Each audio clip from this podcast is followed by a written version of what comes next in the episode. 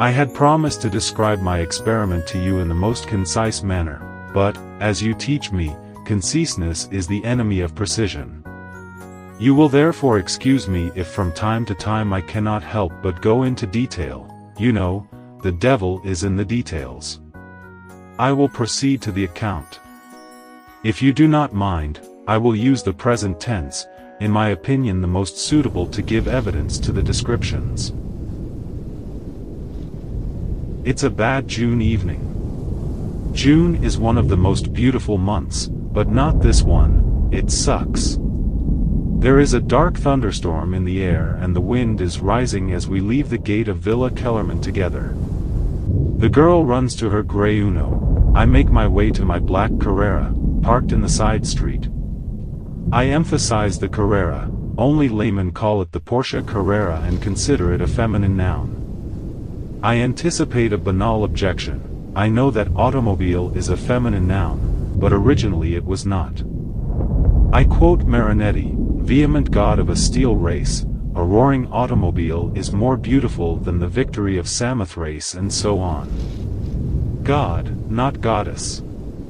There must be a reason why the Carrera has reached stellar prices among enthusiasts, we are talking about the king of the road, a cult object, the pinnacle of an automotive legend.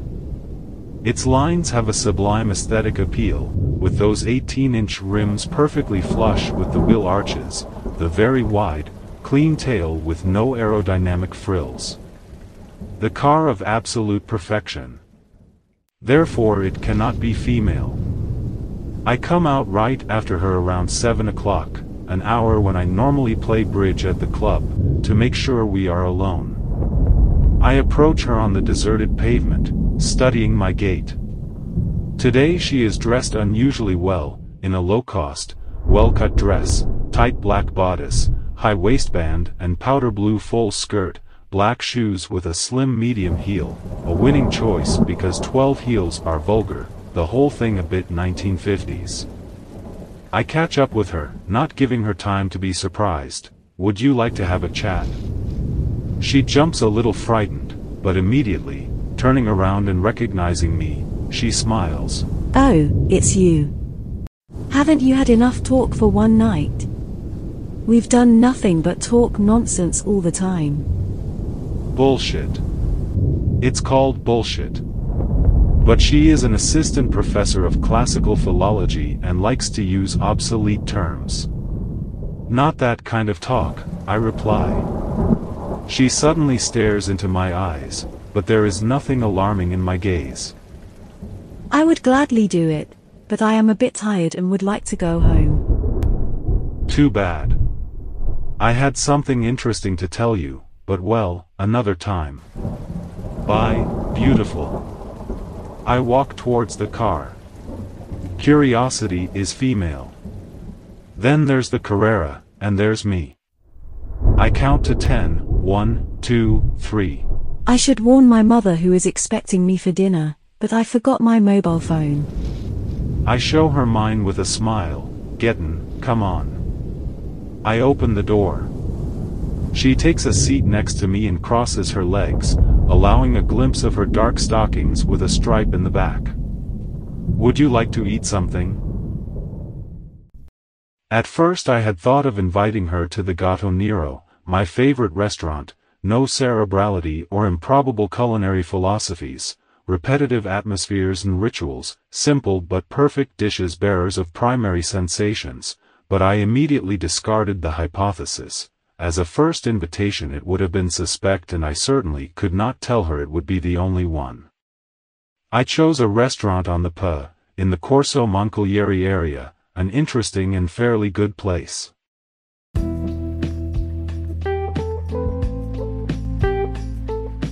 I make her drink and laugh without mentioning what I have to tell her. She seems relaxed, carefree, even beautiful at times. She tells boring anecdotes about her starving career and asks me about myself, my friendships, my family. I answer her with catchphrases, cliches, banalities. From time to time I light a cigarette and pour her a drink, I am a teetotaler and do not smoke. At one point a small ragamuffin approaches us holding half-bloomed roses that look like they have been picked out of the rubbish. A gypsy child. She whispers. Poor thing, what ugly roses. I hint at a smile, but it comes out badly as usual, so I give up. I opt for a stern tone, look, you are an intelligent woman, try to avoid cliches. She looks at me strangely and asks no questions, but it is clear that she has not understood. Perhaps it is her social background that prevents her from grasping the obvious, whereas to me it is all very clear. I have always counted among the most alarming symptoms of decadence the fact that I consider the assaults of gypsies in restaurants, window washers at traffic lights, non-EU citizens at the exit of shops, illegal parking in pay car parks, etc. to be normal. By the way, Swear to me one thing, if one day you see me reduced to doing such a thing, suppress me. I'm not joking, I keep a gun in my drawer under my shirts, you charge whoever you like, I spare no expense. You know how I feel about the instinct of self-preservation, there is no need to bother clergy, all that is needed is the reasoning with which every human being is endowed. When I see myself being treacherously attacked by one of those misfits, my first instinct is to punch him in the face, I tame the impulse just to avoid trouble with the law, besides, given my physical size, a glance is usually enough. That, then, was just a child, in fact, as soon as I lay eyes on him, the little gypsy turns around and walks out of the place. She watches him leave and says, a little resentful. Why did you look at him like that? You frightened him. He already has his own problems with those roses, poor kid, he won't be able to sell a single one. That's not a good reason to annoy your neighbor.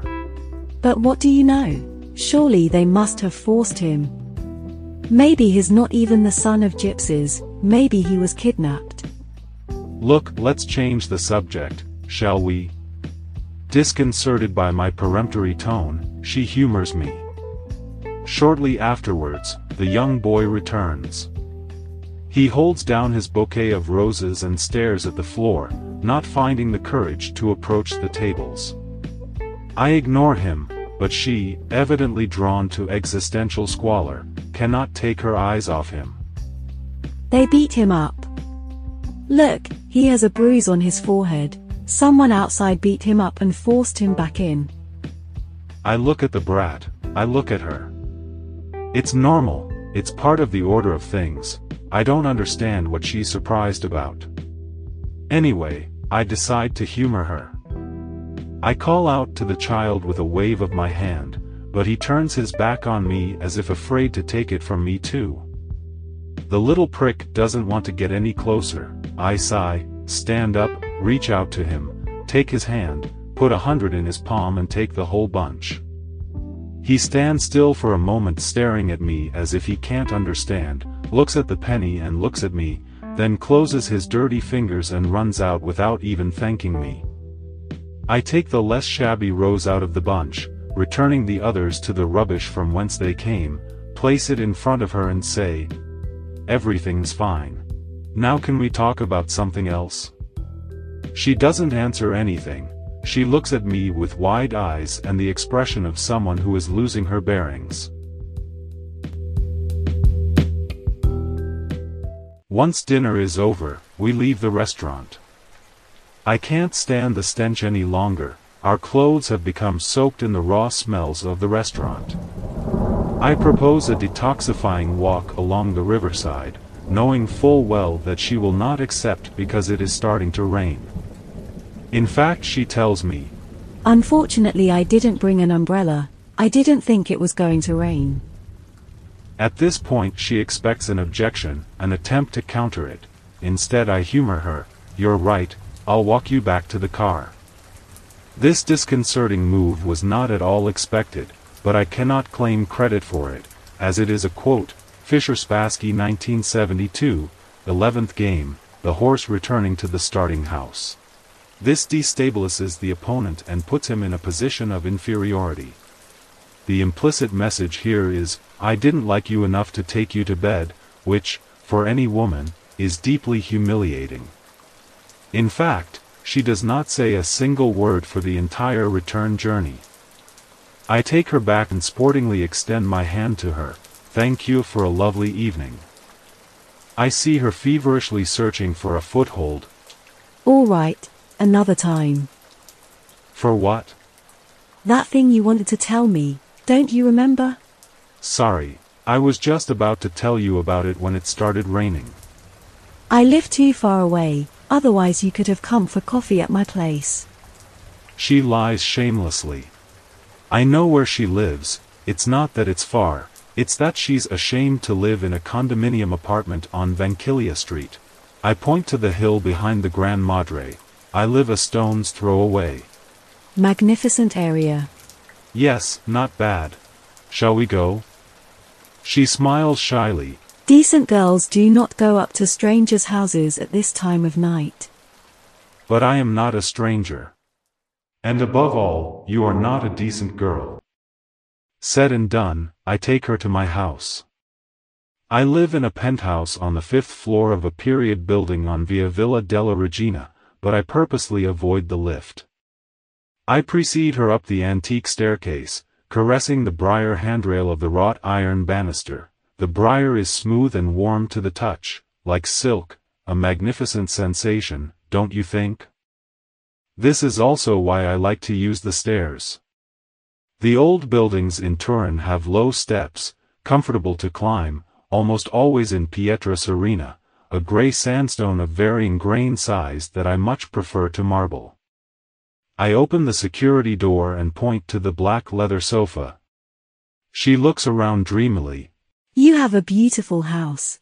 I have a good interior decorator. He suggested this mixture of antique and modern furniture. Besides, I pay him a fortune. The Persian carpets are authentic, the paintings too. Casorati, Menzio, Fellini, Deliani. I even have a Jessie Boswell. I don't like them at all, but it seems that in my environment it is obligatory to have them. I let her wander ecstatically among my paintings, go to the kitchen and come back with a bottle of Dom Perignon, not exactly a memorable vintage, nothing like 1982, 1988 or 1990, but still a very dignified Oenothèque rose, in all probability the best pink champagne in the world. Thank you, I don't want to drink any more. But I do. I place two goblets on the ebony coffee table and sit down on the sofa. She also sits down, reaches for the goblet and brings it to her lips. So, She says, trying to act sassy and crossing her legs. what was it you wanted to tell me? I start making up an absurd story about mutual friends, the kind of nonsense that always appeals to the female soul. She laughs, I humor her circumspectly and continue to fill her glass. The chat goes on for about a quarter of an hour and she relaxes completely. I realize that it might be more complicated than I expected, because from time to time I get a little distracted, but, in these months I have matured a fair amount of self-control. Suddenly I feel the moment has come.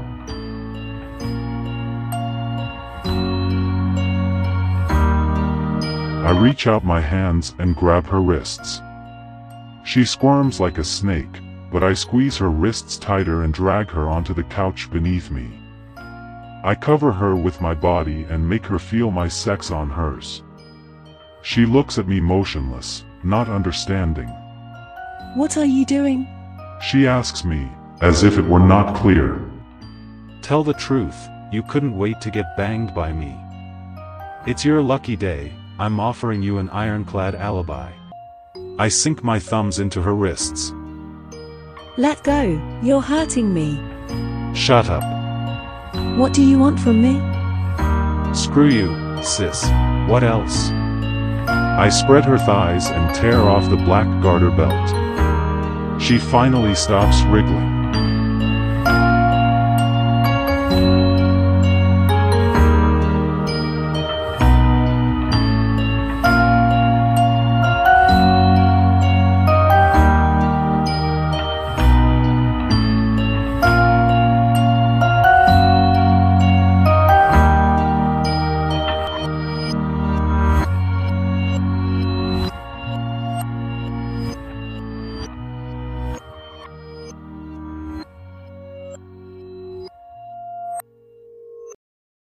The sequel is very predictable. Eventually I get up from the sofa and go straight to washing. As I tuck my shirt into my trousers and retie my tie, double Windsor, the British style not par excellence, triangular, symmetrical, it works very well with French or well-open collars, I feel satisfied. As I surmised, the woman is frigid, but she likes violence, or maybe she likes me, I don't know, the main thing is that the rehearsal succeeded to perfection, I maintained control of the situation from the first to the last moment, while she lost it completely, she looked crazy or hysterical, she was still screaming. I despise those who cannot distance themselves from carnality, a person worthy of the name cannot allow themselves to be totally dominated by matter. After all, woman has her heart under the sole of her shoe and eyes that have never seen the stars, as someone once said. When I re-enter the lounge I feel a salutary nausea and can't wait for her to get out of the way. She is still there, motionless and wrecked like the wreck of a shipwreck. I turn my back to her, hoping the message is clear. I hear her slide off the sofa, dress, gather her things and put on her coat. I turn, walk ahead of her to the door and block it against the jamb. She is almost ugly, stripped and undone, her dark circles deeply scarred. I lift her chin with two fingers and slip the now withered rose into her cleavage, this story will have no sequel. Therefore, in the interest of both of us, we did not see each other this evening. Is that clear? She does not answer. I open the door and let her go. I suddenly realize that it's time to make sense of the evening, so I lie down on the sofa, switch on my Marantz 1200B with tangential automatic turntable and get ready to listen to my favorite music.